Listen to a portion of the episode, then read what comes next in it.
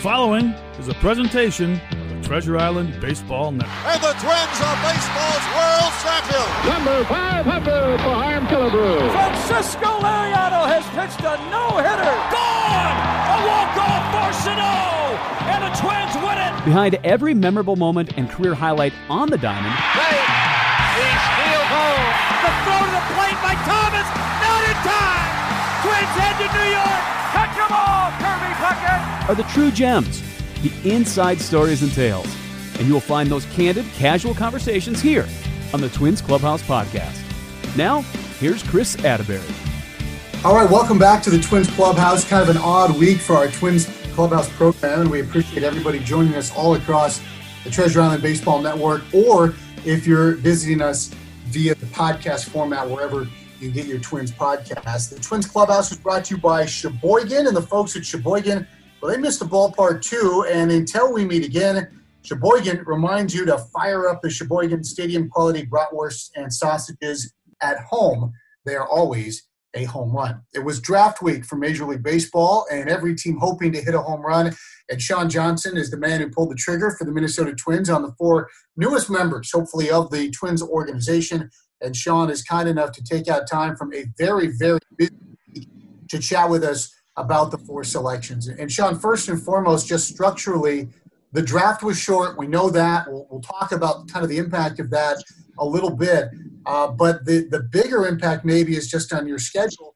You don't get to kick back, try to sign some guys and relax and reflect because on Sunday, just a couple days removed from your fifth round pick, the free agency period opens for all of the folks who weren't drafted. And this is something that is completely new in the draft era uh, since 1965.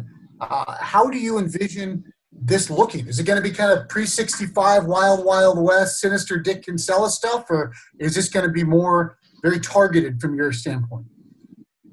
Yeah, so I think obviously, like you said, it's going to be a unique uh, couple of days for us going forward as we plan uh, to target a few guys. So we, we really are excited about the chance to bring on a few more players into the organization. And, um, you know, we've put a lot of resources into an approach, a recruiting approach. We've got all hand, hands on deck here, uh, especially on the player development side. So we're going to start with our scouts and, see, uh, you know, who we should go after and, and try to put some type of order together. And then uh, we've got a plan in place to, you know, approach the player, make contact, and uh, basically just show, you know, the players who we who we are and what we can do for them and why we think they should be twins. You have so much ammunition in that regard because so many resources have been funneled into player development.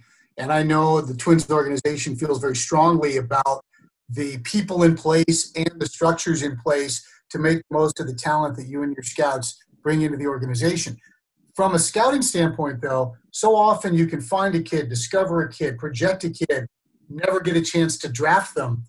Does the scout in you kind of like this? Uh, so often we talk about drafts being made sixth through tenth rounds, and now you get a chance to actually build on your relationship with a kid as opposed to watching another team snag him before you get the chance. Yeah, I mean, I, I I don't know if this this part really goes with the the spirit of the draft. We feel like whoever does the most work on the player and has a chance to select them um, should be rewarded for that. So this certainly doesn't feel that way in the process. So we're hoping that again, going back to our player development, who we think's really at the top of the industry, uh, from personnel, facilities, um, you know, technology, where we're at with the industry, we feel like we've really gotten towards that top top part of the of the industry, and and so to be able to show a player that um, this is how we can make you better, and this is what we see and what we've in our evaluations of you uh, so far, and and usually the, the player that fits in that six to ten range or, or even beyond you know they, they may be limited with a tool or two uh, or more. So to be able to uh, enhance that player and have them overcome some things uh, you think about brian dozier going back to a guy like that who didn't have a ton of power in, in college and was injured a little bit you know who would have ever thought that that guy would hit 40 home runs in a, in a major league season? Nobody. But you know those those types of things are possible with swing adj- adjustments uh, mindset of approach uh, changes enhancements. Um, so, and on the pitching side, it's adding a pitch, it's uh, cleaning up an arm action that may have caused a, a pitcher to not throw strikes. Um, you name it, we have different uh, resources and and things in place in our PD that that are really incredible, and and hopefully we're going to be able to bring some players into the fold. Yeah, I think of Taylor Rogers with his ERA about five in the SEC, and you guys found him in the in those middle rounds, and uh, and he's turned into one of the elite pitchers in Major League Baseball today. One other thing I think you have as a selling point, Sean, is the way the organization has treated its minor leaguers. Uh, the fact that, that they're all still on the payroll, that you guys haven't uh, just cut loose a bunch of folks. And I know that discerning people, this is a life decision, and families are going to be involved, and advisors are going to be involved uh, to sign, to go to school, to stay in school. Uh, I would think that that sort of loyalty and treatment of, of the minor leaguers would also be something that, were I in their position, I would be considering very strongly. Yeah, I, have probably I talked to a few agents already that obviously they take notice of those things, uh, especially in these tough times, and they and they really appreciate and are uh, you know they just appreciate the way we've we've put our best foot forward for our minor league players and taking care of them. Um, so it's really a tip of the cap to the Pohlad family. Um, we've said it for a long time that we thought they were the best owners in the game. Just from the way they treat their people is just incredible. So um, to feel that, I feel that personally. I know our our minor league players feel that. I've seen several notes of appreciation from some of our players um, after after that announcement was made. So just incredible, first class organization. I think people realize that, and um, you know we hope that helps move the needle for us in this next part of the draft. So we'll see where that goes in the coming weeks. But let's talk for now about the four players you did draft. Um, and for me, the really interesting fact, because everybody's going to say we, we love them, they all have skills or they wouldn't be uh, in a position to be drafted. I'm interested in kind of the origin story in terms of your relationship with these kids. Uh, let's start at the top. Aaron Sabato out of the University of North Carolina. He was draft eligible sophomore, so he got one full year, and it was a spectacular year in Chapel Hill. Not drafted out of high school. If you were looking at Brunswick Academy for sailors or rowers or hedge fund managers or the Winklevoss twins, you would have found them. Not a lot of baseball players necessarily. How far back does your relationship go with Sabato? Because obviously, he and everything you've said about him is a very polished young man for his limited college experience. Yeah, so uh, we, we knew his name in high school. We didn't have, you know, usually those guys going to North Carolina are pretty tough commits uh, tough guys to tough guys to get out of that that uh, situation. So um, you know, we saw him back clear back to high school, but obviously the thing that put him on the on the board for us was um, you know last year. If you look at his numbers, if you measure those analytically, they're right in line with guys that win the very top ten picks in the draft. So the damage he's able to do, um, you know, most guys that have power like he has, um, have to give up something with their bat to and their batting average to to get to that power. So guys like you know, the guy that went first in the draft, Spencer Torkelson, you know, elite bat speed, elite exit velocity. Um, he's able to, you know, he drew a, a ton of walks, his strikeouts were on the high side a little bit, but to do the damage he did with that with that type of uh, zone discipline is incredible and it's rare. Um, so we think you know, obviously we're not saying Sabato is going to be Spencer Torkelson, but to get a player like him who did the amount of damage he did with the bat at the bottom of the first round, we feel like is, is a good move. Um, so he was high, he was on our board uh, towards the top. Um, obviously, he's you know he's limited defensively, but really when you got to that group of players left on the board for us, the bad impact um, really ruled the day there. So we feel good about that pick, and and you know we we were able to connect quite a bit with him. Um, you know, mainly via Zoom, but you get under the hood here a little bit. This guy is wired uh, to do real damage to the baseball. He knows his swing. He has a great understanding of who he is as a hitter. So those guys make you sleep well at night when you take those guys because you feel like there's not a lot that can go wrong um, with the swing or the approach. He's he's you know he he's just so advanced for being 20 years old, um, you know, being soft eligible. Um, the, the, things he did at North Carolina were impressive. Um, but we, it just had alignment there. Uh, we loved his swing. You know, we had, I'm saying we had upwards of 50 people on the Twins organization that either had a you know either from a scout or a PD perspective. I had Rocco's list. I had Mike Bell's list.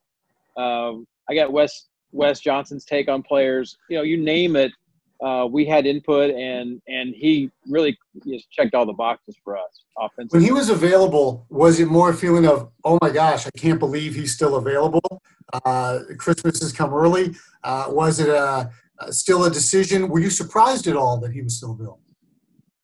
Well, he had he had showed up in mock drafts ahead of us, um, but kind of in our range. So I think we had we had a you know you have a list of players, a grouping that you think might be there. So you're trying to plan for that, and sometimes you're right, and sometimes you're wrong. Um, but you always want to have plenty of names to consider, so you don't um, get caught barehanded there. Um, so he was definitely in our mix. We were hopeful that he would be there.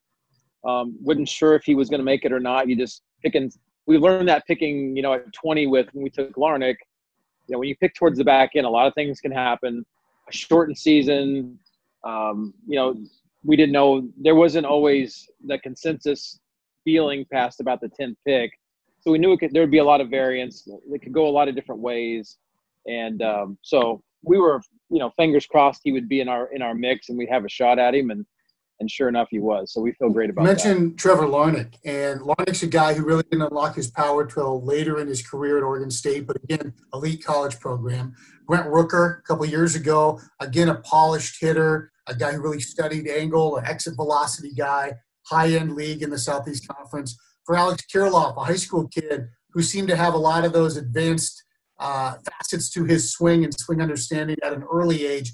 Is Sabato somewhere in the middle there? Because he didn't have the long college careers of a Rooker or a Larnach, but obviously he developed from a fairly rough high school program to an elite college program rather quickly and jumped right in and made a huge impact as a freshman. Is that a change you've seen over a, a compacted two, three year period for Sabato, or has he just always had that that gift and that swing? Yeah, I, I think I think you're right. He he fits somewhere in that group with the you know the Larnachs and that type. Um, he's really into hitting, just like Trevor is. I mean, Trevor's a, just a rat. You know, that guy lives in the cage and he's always tinkering and trying to improve, and he wants to be better. You know, which is a, a real driver for all those guys. Those guys want to be great players. They want to learn how to improve. So we look for that growth mindset in those players when we select them because it just it really lines up well with our player development. We have opportunities and tools, and every guy learns a little differently visually, um, you know, some guys need to see it in front of them to, to get it. So we can show all these players different things and how to get better. And but it, it only happens if that player is really driven to compete and, and want to be great. And that, those are just a couple of our uh, things that we want to make sure we have in a hitter when we see them, and and or else it does just doesn't work. So from a makeup perspective, he's super in line with with Larnach and and Rooker and and all those guys. Uh, there's no question about that. All right, Aaron Sabato, pick one out of North Carolina. He's a big, strong guy, uh, immense power. Now in the second round, uh, Alerick Soulard. Soulard. I hope I get that name right. I'm sure. Yeah, Soularie. Yep. Right. Soularie. Interesting background again. Houston's a hotbed of baseball talent. That's where he grew up.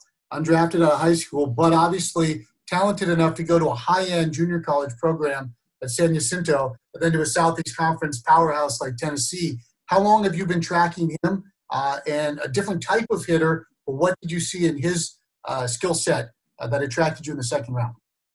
Yeah, so we've we've known Alerick since uh, back in high school. Obviously, followed him at San Jac, which is in the top three or four programs in, in the country in the junior college level. Um, he put up, you could check his numbers there. He put up great numbers there. Um, great plate discipline, low strikeouts. Yeah, I think he had more walks than strikeouts there. Um, goes to Tennessee, puts up monster numbers last year, much like Sabato. Um, so, you know, we feel great about getting him in the second round. I, um, you know, another college performer. Um, analytically, he checks all the boxes there. Um, you know, we look for the guys with plate discipline. He's got bat speed. He's put up extra base hits, home runs. Um, you know, he's probably going to play the corner in the end, left or right. Um, there's some chance at center, and he's played some second base in his life. So he's a good enough athlete. We can move him around and, and figure out where that plays. But much like Sabato, it's a very offensive pick.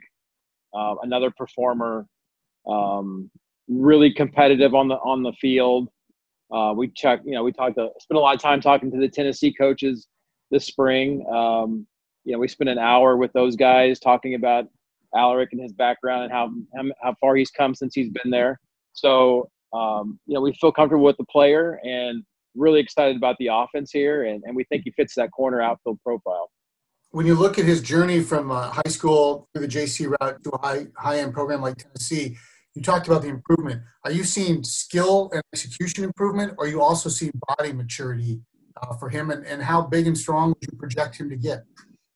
Yeah, I, I still he still has some room to add some strength um, and to fill out. I think he's always going to be a leaner guy, um, but you know, we again we think about player development when we think about these picks a lot, and you know our strength coaches, the programs they have, our nutrition that we have at the academy, and just up and down the minor leagues.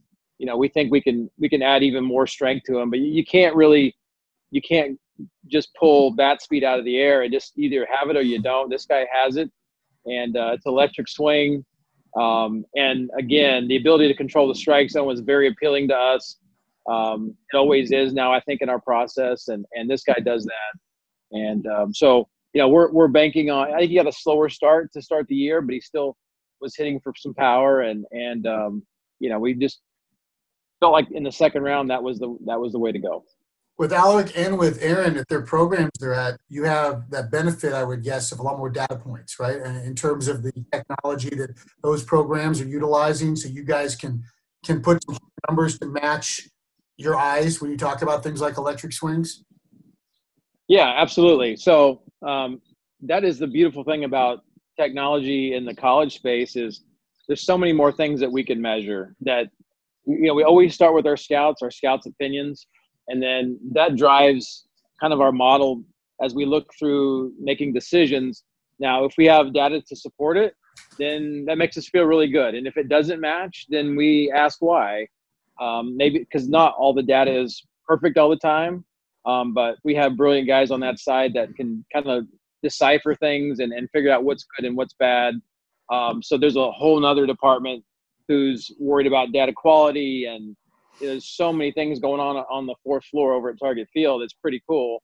Um, so we, we are able to get to the truth a little bit easier. And we go, you know, I can go back to Larnach where we made sense of his exit velocity. His he didn't hit the ball in the air a ton, but we saw obviously we start saw it starting to come on. And then we factor in, you know, Larnach's makeup, a guy like that who wants to be better and wants to make some changes to his swing and his approach. And you make sense of the pick. So we have so many resources and so many ways to get to the finish line now that we didn't have 10 years ago.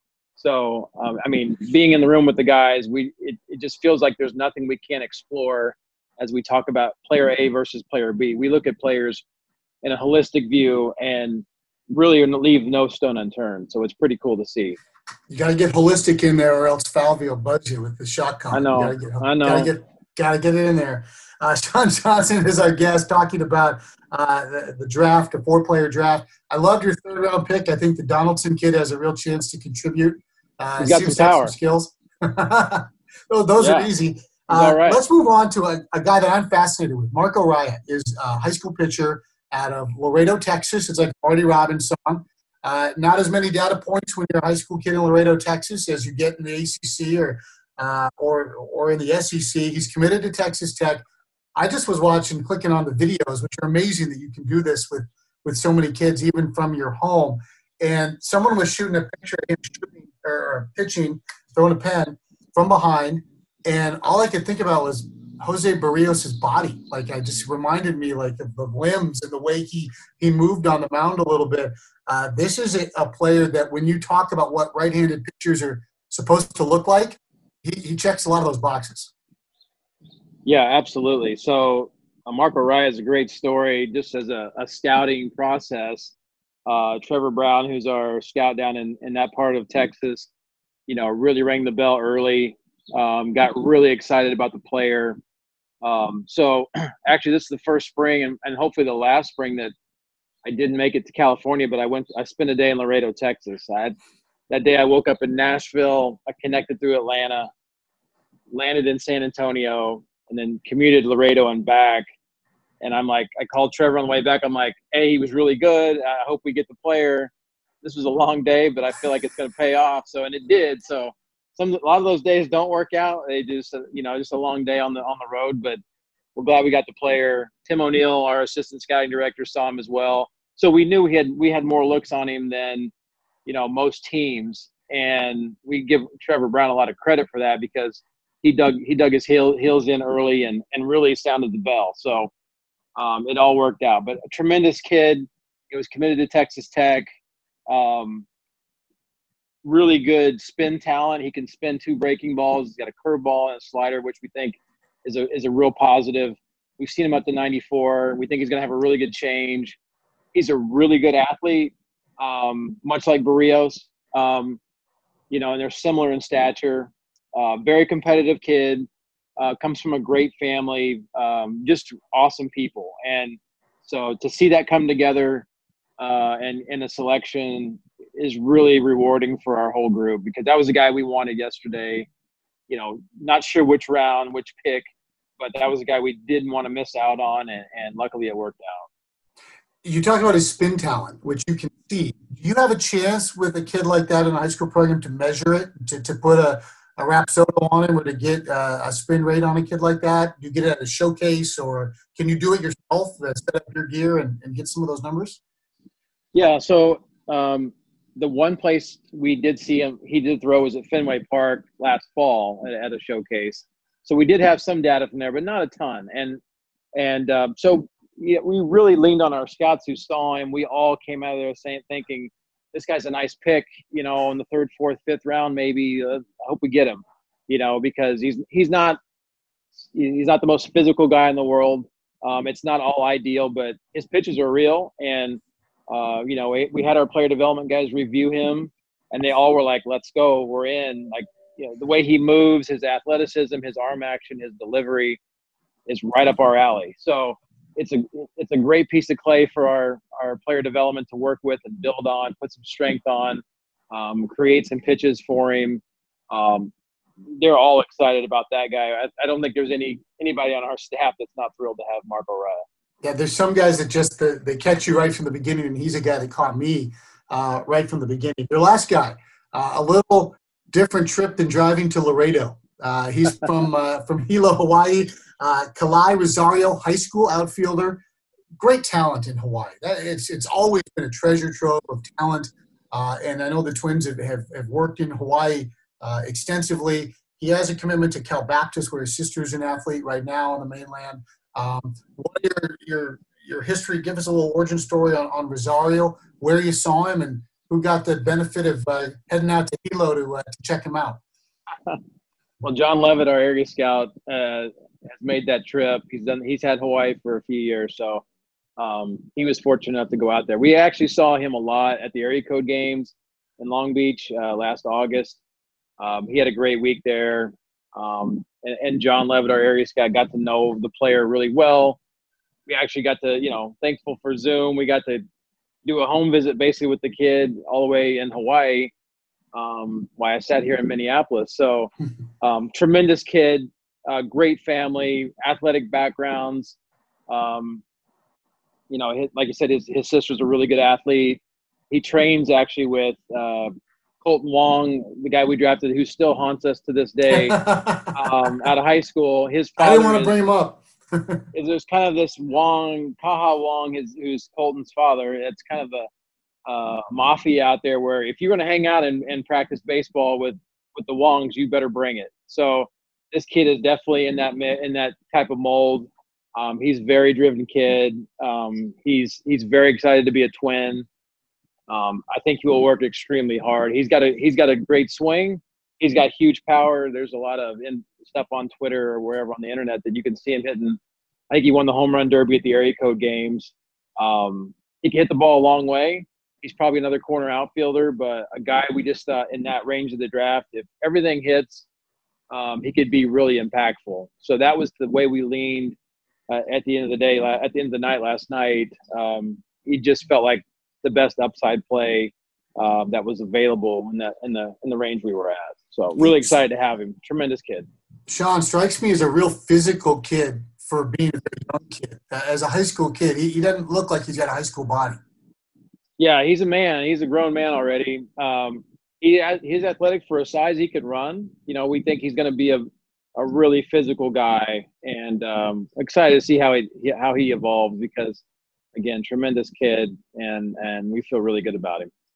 Was that fifth round pick one of the harder ones, knowing that everybody else was going to be open game? I mean, you're 27. There's only going to be three more people drafted, or, or whatever it is, a small number after you make that selection of Rosario. So do you have to weigh drafting a kid versus trying to woo them as a free agent, as we discussed off the top? Yeah, I mean, this is the last pick you can control, right? So you're mm-hmm. risking losing out on on the player that may go into the next process and you may lose out on. So that is the gamble you take. I think the biggest thing you have to do is keep your attention towards the top of the board, even though that's the the, the scenario. Um, get the right guy in the fifth round that you want because nothing else is guaranteed. So we've tried to keep our focus up until this morning on that group of guys that we're going to take and, and, give some money to. So now it's time to shift gears um, and and pursue the guys that were that want to be pursued and want to be hopefully twins. One of the great strengths I think of the organization is the dovetailing between uh, acquiring talent and developing talent, and that all it seems like that should always be the case, but I think historically that hasn't always been the case with all organizations. Um, and so now you hand these players off and the big question here, Sean, is where do you send them? I mean, this is one of the great unknowns of all drafts in a typical year. You could say, "All right, Aaron, you're going to E Town, or you're you're you're an older kid, you're going, you know, to Cedar Rapids." What do you do with these guys? And is that probably the first question that the kids are asking you uh, when you get into negotiations?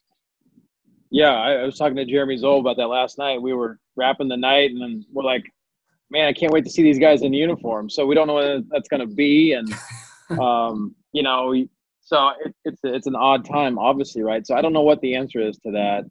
Um, you know, these guys need development. We talk about the bats and getting innings are so crucial to a lot every player in the minor league. So how we're going to create that and and and fill that gap in, I'm not sure, but you know, I, I know, you know, the group will figure that out in time.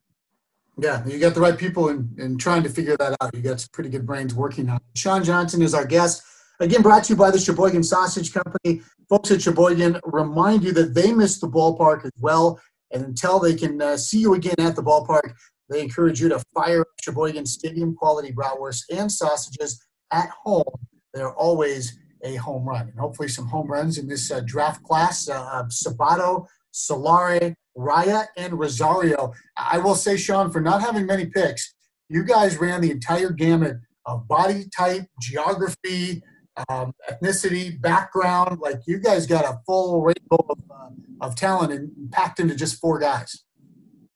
Yeah, it's amazing how that turned out. That's pretty cool, but it, it, it wasn't on our, our list for the day to go into it to pull off. But I'm, I'm glad it happened. That's that's pretty cool. Well, we know you guys are focused now on continuing to add talent in the organization through this uh, this new free agent process. Before we close, though, um, I want you to have a chance to to salute the work of your scouts. Uh, whether their guy got picked, you only had four, or whether the work that they put in helped you to hone down who you picked. Uh, those guys don't get a lot of glory publicly, but they do a ton of work that is the backbone of an organization. So if you'd like to just kind of shout out some of the folks who put in some of the uh, amazing effort to, to lead you to this point. Yeah, too too many guys to, and gals to individually thank, but um, you know we talked a lot about the spring being very unique. So to go from being full steam on the road the first week of March to suddenly being home, not sure what's next, not sure when the not knowing when the draft was going to be, uh, you know, this summer uh, we really rallied around each other.